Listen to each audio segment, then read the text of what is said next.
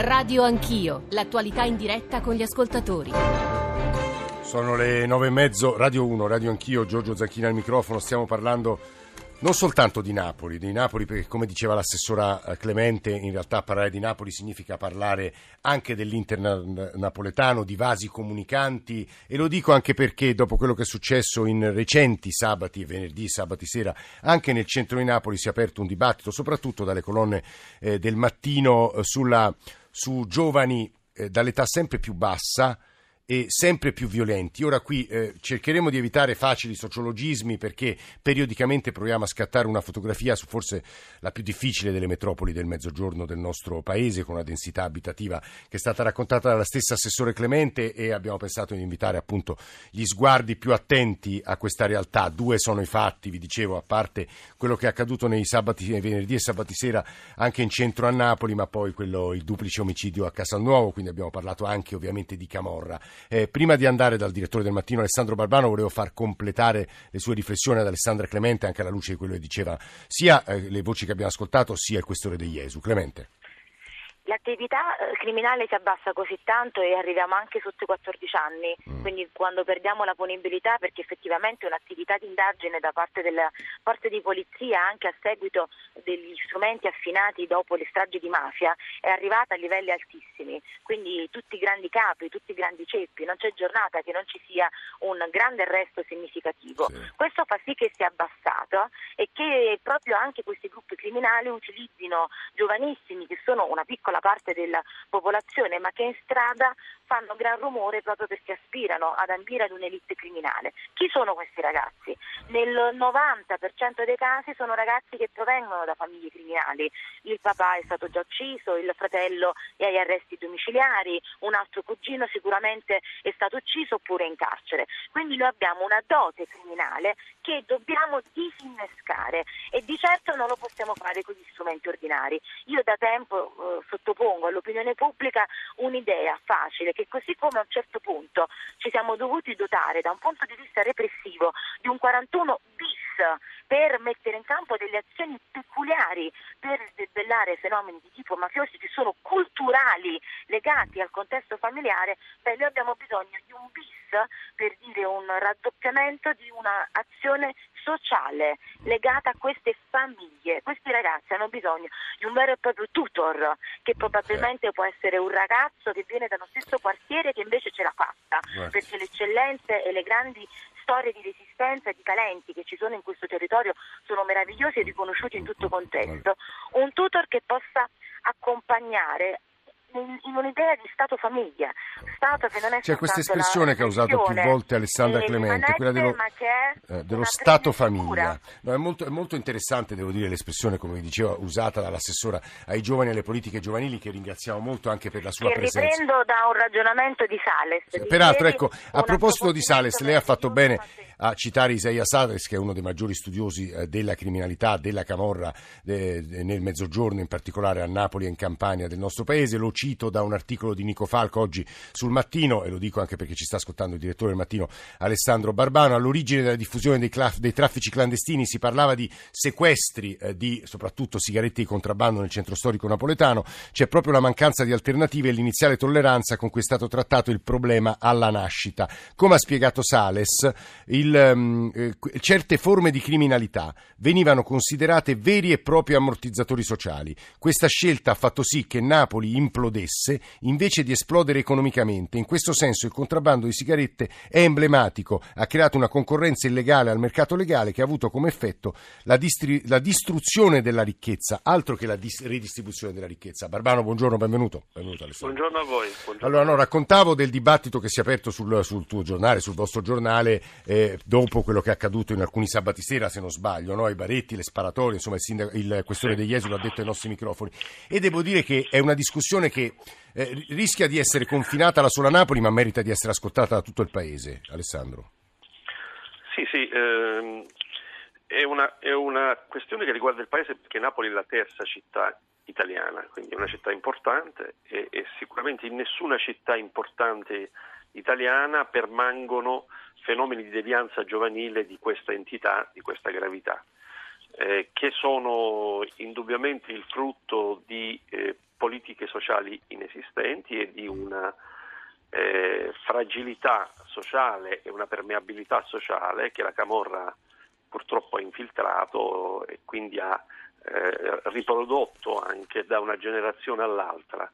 Questo problema esiste, è grave indubbiamente, eh, richiede un'attenzione eccezionale, io non credo che richieda però strumenti eccezionali eh. perché purtroppo gli strumenti eccezionali sono stati il vero limite di tutte le azioni Ma politiche. che intendi per strumenti eccezionali Inten- da evitare? Intendo, intendo dire che le legislazioni eccezionali hanno semplicemente eternato i fenomeni criminali, bisogna far funzionare bene gli strumenti ordinari. Ha, ha, ragione Alessandra Clemente quando parla di politiche sociali, il problema è che non ci vogliono i bis, ci vogliono gli ordinari, le politiche sociali a Napoli non esistono, ma non esistono perché non si spendano soldi in politiche sociali, perché bisognerebbe vedere per esempio i soldi per la dispersione scolastica, sì. come sono spesi. E allora io una volta ho fatto un forum al mattino in occasione del, del premio Siani e ho chiesto alla dirigente scolastica regionale ma eh, si fa, noi abbiamo una mappa della dispersione scolastica scuola per scuola, quali sono le famiglie e queste, e queste famiglie vengono contattate. La risposta è stata no? Eh, la risposta è che non esiste nessuna mappa. I progetti per la dispersione scolastica sono progetti di dopo scuola. Invece occorre fare progetti mirati. mirati. Una volta eh, il dottor Cascini, che era responsabile della giustizia minorile del sì. Ministero, disse noi a Napoli abbiamo, in un convegno organizzato da Luca De Filippo, eh, pochi giorni prima che Luca De Filippo morisse, sì. Disse noi a Napoli abbiamo 1500 figli di camorristi. Questi ragazzi li conosciamo, sappiamo chi sono perché i padri stanno in carcere. Sì. Bene, le traiettorie individuali di questi ragazzi hanno un'altissima probabilità di deviare. Sì. Allora noi dovremmo andare a fare dei programmi specifici mirati mm. per eh, risol- affrontare queste emergenze. Invece no, noi abbiamo strumenti eccezionali che non servono a nulla, come quello di, e che producono solo fratture sociali e anche grande dolore, come quello per esempio di sequestrare i figli ai padri, che è una pratica molto in questi, in questi, tempi molto diciamo e eh, anche in Chavez voga, lo faceva in, in voga eh. e togliere i figli alla camorra eh. ecco è una forma di violenza di Stato eh. che è assolutamente illiberale non produce nulla non, non realizza l'effetto voluto e soprattutto ci mette sempre dentro una condizione emergenziale. Guarda. Purtroppo questo è un paese che si innamora dell'emergenzialismo e ha e Alessandro... eternato la legislazione antimafia per 40 anni, producendo più guasti di quelli invece di, di, di risultati e Alessandro, e Alessandro Barbano, il direttore del Mattino che sta parlando, ci sta eh, ascoltando anche Antonello Ardituro che è stato per tanti anni eh, procura, alla Procura di Napoli, adesso è consigliere del CSM. Volevo però prima sentire eh, dei WhatsApp audio e Francesco da Napoli. Ecco WhatsApp. Buongiorno, mi chiamo Luca Priente, sono un campano, vivo, vivo, a Napoli e oggi vivo ad Avellino. Però com'è possibile che interi quartieri dove la massa probabilmente più critica è quella lì giovanile, ricordiamoci che Napoli è la provincia di Napoli ha il più alto tasso di giovani in Italia, se non in Europa, come età, età media, eppure vengono abbandonati a se stessi. Quando il questore dice la società civile, beh, dov'è sta la società civile? Dov'è lo Stato che riesce a impregnarsi tra i giovani con, uh, come istituzioni? Immagino solamente alle attività ludiche e sportive, ma dove sono? Non ci sono persone che riescono a catalizzare in maniera positiva questi ragazzi, quando poi il malvagio è facilmente attrattivo e quindi ne fa seguaci. Per piacere rivediamo veramente, rivediamo veramente come si fa a crescere in Italia i giovani. Buongiorno signor Zanchini, saluto al questore con rispetto dalle, dall'Olanda, chiaramente. Il fenomeno è complicatissimo, difficile da sconfiggere, però la rivoluzione culturale è fondamentale, assolutamente, ma si deve partire assolutamente dalle scuole, dare la sicurezza alle persone in maniera che la paura venga sconfitta. La sicurezza sia culturale, appunto, che la vita da clan può funzionare ma alla fine finisce e non dà soddisfazioni. Secondo, sicurezza materiale, nel senso pulire i marciapiedi, non ci devono essere cicche per terra, aggiustare le scuole, computerizzarle, dare un senso di sicurezza sin da uh, piccoli. Buongiorno Zanchini, vede questa è un'altra denuncia dove manca lo Stato e i napoletani come al solito vigliacchi, perché sono vigliacchi i napoletani, anche nel, nel loro, nella loro espressione eh, di democrazia, nella loro espressione del voto, sono vigliacchi, sono vigliacchi anche in queste cose. Eh, ci sono altri ospiti che sono aggiunti alla nostra conversazione, tra poco li sentiremo. Prima Francesco da Napoli e poi andiamo al dottor Ardituro. Francesco, buongiorno. Buongiorno a voi. E io ho l'impressione che la devianza sia nella politica e nella burocrazia, oltre che nei ragazzi che sono deviati, altrimenti non ci sarebbero i ragazzi deviati. Perché dico io, e qui eh, se c'è eh, la camorra, tra l'altro non ci sono né i diritti né i doveri non hanno cittadinanza in questo paese né i diritti né i doveri. E allora dico io, e come potrebbe governare la Camorra se non fosse al governo? E la Camorra potrebbe sopravvivere se al governo non vi fosse la camorra? No, eh, sì, in realtà storicamente eh, eh, il fenomeno camorristico è spiegabile, è stato letto in modi, in modi diversi. Anche io citavo prima Isaia Sales con quella lettura, eh, le classi dirigenti napoletane, ora non so se sia una lettura attuale, hanno scelto in qualche modo di delegare la gestione delle, delle masse degli esclusi appunto a una specie di mercato illegale o dell'illegalità parallelo. Questo non necessariamente ha messo i vasi eh, in comunicazione. Forse negli ultimi anni questo è accaduto, Francesco, ma insomma mi avventuro in terreni tra la, sociologia e la storia che, che, mastico poco. Però prima volevo sentire Antonella Ardituro che la realtà napoletana la conosce benissimo. Dottor Ardituro, buongiorno, benvenuto. Buongiorno, grazie, buongiorno. Lei si è posto anche delle domande sul tasso di violenza in aumento, sulla difficoltà di capire che cosa accade nel mondo giovanile. Perché Ardituro? Ma perché è evidente che si tratta di un fenomeno eh, come dire, molto complesso eh, per certi versi nuovo, insomma, eh, ormai da qualche anno a dire la verità, ma per certi versi nuovo che necessita di una nuova analisi anche di nuovi strumenti. Eh, diciamo, questi fenomeni di solito eh, colgono sempre un po' di sorpresa lo Stato, sì. diciamo, la, la società, la cultura e quindi insomma, eh, interrogarsi su quello che sta accadendo senza soluzioni semplicistiche, soprattutto senza soluzioni che si affidano soltanto alla repressione, mi sembra il minimo da farsi in questo, in questo periodo. Senta, eh, quindi la, nella difficoltà di capire quello che sta accadendo, lei mi pare che abbia insistito molto sulla facilità di avere armi, di usare le armi e anche sulla violenza del linguaggio e del lessico dei social. Che intendeva Ardituro? Ma il problema è capire appunto che cosa accade nel, in queste fasce giovanili e diciamo, il mondo dei social è sicuramente un mondo che eh, consente facilmente di lanciare messaggi, di scambiarsi opinioni e anche diciamo, di evitare un confronto con, con il mondo. E quindi è un mondo diciamo, particolarmente violento in sé e quindi forse attraverso un'analisi di, di, di, quel mondo così particolare che sembra essere il mondo diciamo, privilegiato da queste fasce giovanili può venire qualche risposta.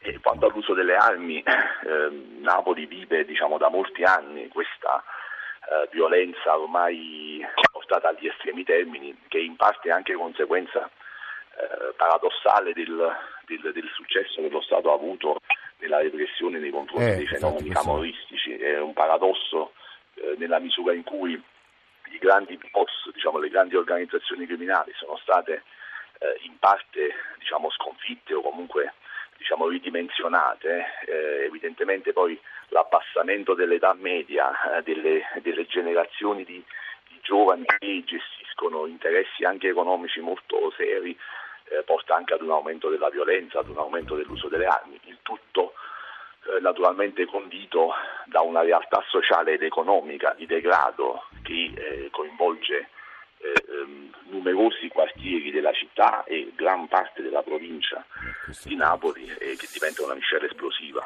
Eh, io, insomma, facciamo tesoro delle parole di Antonello Ardituro, è stato PM, insomma, ha lavorato sulla Camorra per tanti anni a Napoli, oggi sta nel CSM e facciamo tesoro delle sue parole e anche di alcuni passaggi degli interventi precedenti, mi riferisco anche alle parole dell'assessora Clemente, alle parole del, del direttore Barbano. Diceva Barbano, noi sappiamo che ci sono 1500 figli di camorristi i cui padri sono in galera e i cui percorsi di vita eh, non vengono seguiti, non c'è la capacità. Chi sono questi ragazzi? In realtà non soltanto i figli dei camoristi, le politiche sociali non esistono, come è spiegabile la devianza, la devianza giovanile a Napoli, che è una devianza particolare. Io credo che sia opportuno ascoltare le voci di chi sul territorio, eh, nell'associazionismo, nell'attivismo sociale molto ha lavorato, mi riferisco a Maurizio Braucci, mi riferisco a Don Tonino Palmese, mi riferisco anche al lavoro di sociologo di Luciano Brancaccio. Eh, Maurizio Braucci, buongiorno e benvenuto. Buongiorno. Scrittore e sceneggiatore, è sempre difficile limitare nel giro di pochi minuti analisi che Sì. per voi sono una vita, no? Quindi, quindi an- qua- quando eh, Barbano, eh, la Clemente, lo stesso Ardituro e lo stesso Questore degli Jesu qui ai nostri microfoni si chiedono chi sono questi ragazzi, noi non conosciamo questi ragazzi. Braucci, che invece quel territorio e quei ragazzi almeno in parte li conosce, che piccola prima risposta può dare? Ma in parte è vero che sono dei ragazzi che hanno già un retaggio criminale, ma in gran parte no, sono ragazzi aggregati intorno a dei nuovi piccoli boss. È esatto il meccanismo prima esposto al magistrato, cioè la grande repressione in una maniera contraddittoria ha prodotto che i grandi sono in galera, gli adulti, Sì. e i piccoli praticamente metto- si mettono in campo sullo stesso immaginario, sulla stessa cultura, su quello criminale. Bisogna dire che la, che la Camorra è anche un canalizzatore della violenza sociale, cioè la città è violenta, in genere diciamo bisognerebbe fare un discorso sulla violenza in generale sulla società. Eh, perché lei insiste molto, Braucci, sulla facilità eh, con la quale si può girare armati a Napoli, ad esempio, no? Eh sì, è chiaro, perché c'è un, come dire, un retaggio, un patrimonio di criminalità organizzata. E che cosa fa? La Camorra canalizza anche questa violenza. Esiste una violenza, la vicenda dei Baretti è diversa dalla vicenda delle Stese, diciamo, hanno in comune la violenza. I Questo le, le sono- spieghiamo per gli ascoltatori non campani, Braucci, perché Sì, praticamente c'è una zona della città che è la zona della Movida dove si incontrano tra l'altro gli stati sociali alti e bassi e c'è stata un- una sera in cui tra questa violenza che è più o meno sempre latente e presente è esplosa in una rissa uno ha tirato fuori una pistola e ha sparato all'impazzata ha ferito sei ragazzi che erano lì a bere, a bere un drink insomma e quindi quello è un luogo dove la città si ritrova ed esprime le sue contraddizioni e quindi come dire, è la piccola città con tutte le sue grandi violenze. D'altra parte ci sono eh, la ripresa delle stese, cioè delle sparatorie fatte per delimitare un territorio. Sì. Io arrivo, sparo nel tuo territorio e dico qui comando io. Nelle zone proprio, Rione Traiano, Sanità, eh, San Giovanni, eccetera, Gigi Di Fiore, giornalista del mattino, ha fatto una mappa di queste stese, proprio dove ci sono stati gli arresti di grandi clan, quindi la grande repressione, e sono rimasti i giovani che hanno ripreso quelle cose. A Napoli esiste un proverbio che si dice eh, i foderi combattono e le, pade- e le spade stanno appese, cioè significa i grandi da una parte o sono in galera oppure, attenzione, guidano dei business grossi che forse vanno anche fino a quelli attuali della- del turismo, eccetera, eccetera, nel riciclaggio del denaro, apertura di, di- di- di attività commerciali, anche se bisogna dire che l'antimafia funziona con le sue limitazioni, ma loro ne escogitano sempre di diversi. I giovani sono in campo, fanno la parte militare. Allora, le stese sono espressioni di questo, alleanze che si ricreano di nuovo per rafforzarsi, perché comunque sono abbastanza indebolite. È vero che la stesa esprime anche una debolezza, perché in Eh, fondo è eh, eh. una maniera, come dire, simbolica di agire. Ma ad ogni modo si potrebbe fare tanto, ma certo che si può fare tantissimo, se soltanto innanzitutto si volesse politicamente intervenire su questo piano. Ma intervenire in questi ambiti non ha visibilità elettorale, perché non è che tu fai qualcosa di visibile, come dire, anzi riduci questo male. Ma io penso, non credo, mi colpiva la voce del, del, um, dell'ascoltatore napoletano che esprimeva questa classica autodenigrazione, i napoletani vigliacchi, no? questa autodenigrazione che caratterizza il territorio. Il napoletano non, non ha stima di sé del proprio territorio. E cosa si può costruire su questa disistima di se stessi? Però tanto, tanto, tanto si può fare, io credo che non è vero che non si può. No, noi l'abbiamo visto, abbiamo provato anche a raccontarlo qui a Radio 3, mi ricordo delle tante esperienze del territorio eh, napoletano. Eh, eh, Don Tonino, mi aspetti pochissimo perché credo che sia coerente dare la parola adesso a Luciano Brancaccio, che è uno dei maggiori studiosi dei fenomeni camorristici. Leggevo da ultimo alcune sue, sue cose sui contrasti tra grussi- gruppi diversi che stiamo vedendo in questi mesi, in queste settimane, ma c'è un altro tema, secondo noi, insomma, non irrilevante, che è quello di una sorta di monocultura sui, sui social, eh, sui social media, sui social network che mi suggeriva la collega Ilaria Sotis. Guarda Giorgio che c'è stato eh, recentemente un agguato identico a quello, lei diceva di non so quale serie, io immagino la seconda o la terza serie di Gomorra e si chiedeva ecco, quanto l'immaginario poi sia comune anche tra classi sociali diverse. Brancaccio, professore, buongiorno. Buongiorno, buongiorno. Ehm, no, io credo che non c'entri granché eh, il fenomeno delle fiction con... Ah. eh, cioè, non credo in questa ipotesi della emulazione. Naturalmente negli stili, nella moda c'è un rapporto di feedback tra rappresentazione e realtà. Eh, però io non accosterei diciamo, la rappresentazione sì. delle fiction con i fenomeni reali di criminalità che ci sono in città. Quanto invece a quello che sta accadendo e alla descrizione che faceva Braucci? Allora, io noto questo, che ci sono due modi di guardare a questo problema. C'è chi dice è una questione unicamente di ordine pubblico sì. e quindi un po' fa scarica a barile, per esempio gli amministratori locali. Mm, è un po' la posizione dei Magistris. Con, con è un po' rispetto. la posizione dei Magistris. Eh. C'è poi chi dice è solo un problema sociale, è violenza sociale queste due cose ci sono entrambe evidentemente, però c'è anche una questione di come la città viene gestita nel suo funzionamento ordinario. Naturalmente il funzionamento ordinario della città non debella la camorra, ma impedisce che fenomeni di questo tipo, che riguardano giovani generazioni e episodi efferati di violenza, si manifestino in maniera così incontrastata. Intendo dire che se tu la città la gestisci in maniera più ordinata, con un minimo di rispetto delle regole civili, e allora quello sì costituisce un ostacolo a fenomeni di questo tipo. Anche con i numeri e la densità però napoletana, Brancaccio, non bisogna mai sottovalutare il dato diciamo, ge- geografico, chiamiamolo così. Tenete presente che questo è un aspetto di lungo periodo caratteristico della Camorra, specifico, cioè la numerosità dei gruppi e delle famiglie riconducibili attività camorristiche è nel caso di Napoli più alto di qualsiasi altra area in cui c'è mafia di tipo tradizionale. Ma italiano o proprio solo italiana, suppongo? A livello italiano siamo incomparabilmente a livello superiore, naturalmente ah. la cosa è paragonabile anche ad alcune grandi metropoli sudamericane e centroamericane, eh, però questo è un dato assolutamente peculiare. Pensate che il numero di famiglie riconducibili a ambienti camorristici della provincia di Napoli è 180 eh. non i gruppi in senso proprio, ma le famiglie, che a volte più famiglie compongono lo stesso cartello. Certo. Mentre invece se guardiamo Catania, Reggio. Calabria, i livelli sono incomparabilmente eh, inferiori, quindi è un fenomeno specifico della Camorra ma di lungo periodo, da sempre così. Eh, Luciano Brancaccio, sociologo che sta parlando, Don Tonino, buongiorno, benvenuto Don Tonino Palmese. Buongiorno, buongiorno a voi. Responsabile di Libera in Campania, eh, Maurizio Braucci, ma anche eh, poco fa il direttore del Mattino Barbano eh, parlavano di politiche sociali nascoste che non portano voti, di attivismo sul territorio. Voi che fate, Don Tonino? Concordo pienamente in queste, queste, analisi queste sintetizzate da lei in questo istante.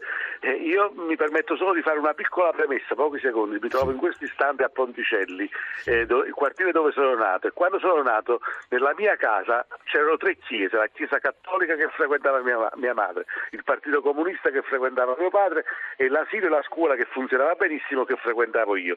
Queste tre chiese ci hanno salvato, hanno dato a questi tre soggetti la possibilità di sentirsi cittadini, genitori e protagonisti della propria storia. Punto. Vado a capo. No, che, cosa, che, cosa, succede adesso? Io credo che davvero ci troviamo di, dinanzi ad un fenomeno che va recuperato immediatamente, va, va arginato. Il fenomeno è questo che la stragrande maggioranza dei ragazzi non hanno più quelle offerte educative, sia di luogo che di appartenenza, da poter determinare una scelta, da poter determinare una risposta ad una domanda che. Cioè io non posso io, scegliere. Io da che parte sto? Io da che parte, I nostri ragazzi non posso dire da che parte sto. Guardi, c'è un diffuso senso, lo dico anche agli amici ospiti non, non napoletani, ma da gran parte dei napoletani, ho preso il bravissimo e, e, e affettuosissimo amico Antonello Ardituro, che saluto, ma c'è una, un elemento che, che, mi spaventa oggi.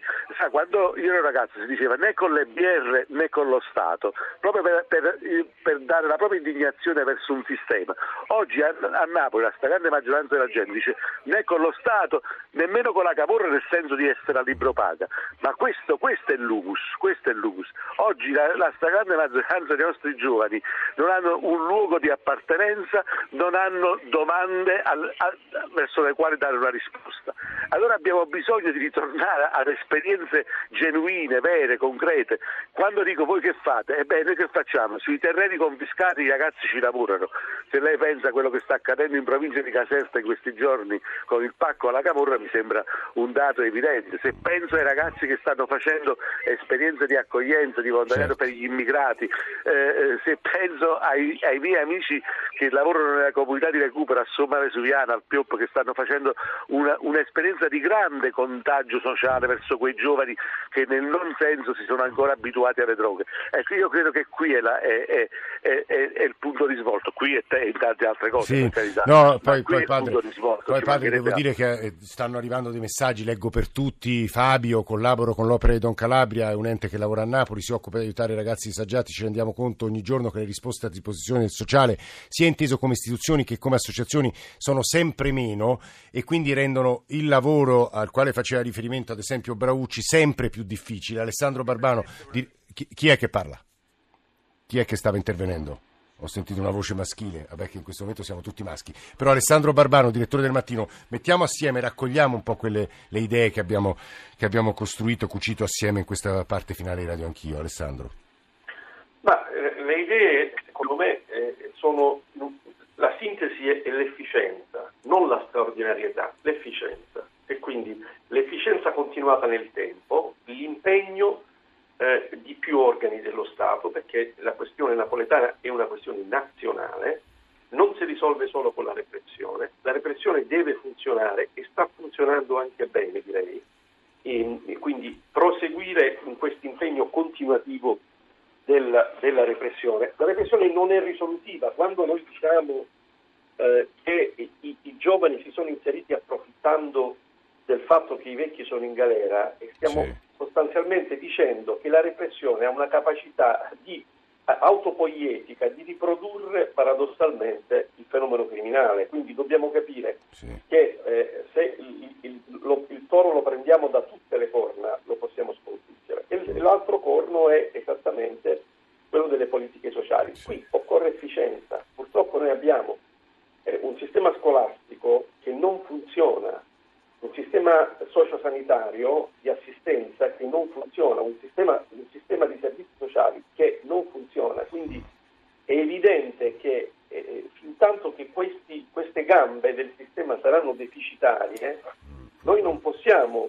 pensare di evitare la riproduzione della camorra. E di fronte alle bande giovanili dei quindicenni, dei quattordicenni che sparano, oggi non abbiamo armi, perché appunto, come ha detto Alessandra Clemente, non abbiamo l'arma eh, della punibilità che sotto i 14 anni non, non è consentita e, e purtroppo sotto i 14 anni si producono le condizioni, eh, diciamo, di, di- le condizioni eh, personali eh, di, ingresso nel mondo criminale. E che non possiamo pensare che non avendo queste armi adottiamo, al mio avviso, soluzioni eccezionali come quelle immaginate dal CSM di rendere la sottrazione dei minori ai figli dei Camo- di, di Camorra un fatto quasi una pena accessoria, un fatto quasi Eh, questo questo eh, abbiamo diciamo, soltanto ordi- sfiorato ordinario. questo tema che invece potrebbe essere Non è oggetto. possibile eh. fare questo perché lo Stato di diritto è importante quanto la lotta alla criminalità. Guardate, Dopodiché è evidente che la questione napoletana oggi è sul tavolo del governo, il ministro Minniti ha fatto intendere con chiarezza che questo impegno sarà continuativo. Speriamo che alla repressione si aggiungano politiche. È che quello, finora è que- è quello che credo sia emerso in maniera molto forte stamane in trasmissione. Io vi ringrazio molto. Abbiamo soltanto suggerito, introdotto delle possibili letture di, quello, di una realtà complicatissima, insomma, quello, e le testimonianze, le voci, i suoni che vi abbiamo fatto ascoltare, credo ne fossero, ne fossero la riprova. Grazie davvero ad Antonino Palmese, a Maurizio Braucci, a Luciano Brancaccio, a Antonello Ardituro, ad Alessandro Barbano. Siamo in chiusura, sentite la nostra sigla, Fabio Cardinali, Fulvio Cellini, Claudio Magnaterra, Carlo Silveri alla radiovisione, e sono i tecnici colleghi in console, e poi la redazione di Radio Anch'io, eh, Nicola Amadori, Alessandro Forlani, Francesco Graziani, Francesco Miccone, Alberto Agnello, Valentina Galli, Adamarra, Maria Grazia Santo, Cristina Pini, Mauro Convertito in regia. GR1 delle 10, adesso poi senza titolo con Giorgio Lauro e Claudio Sabelli Fioretti. Noi ci risentiamo domattina più o meno alle 7.35. Grazie davvero a tutti per l'ascolto, passate una buona giornata. Se volete riascoltateci o scriveteci sui nostri siti, sui nostri profili. Buona giornata a tutti. Thank you.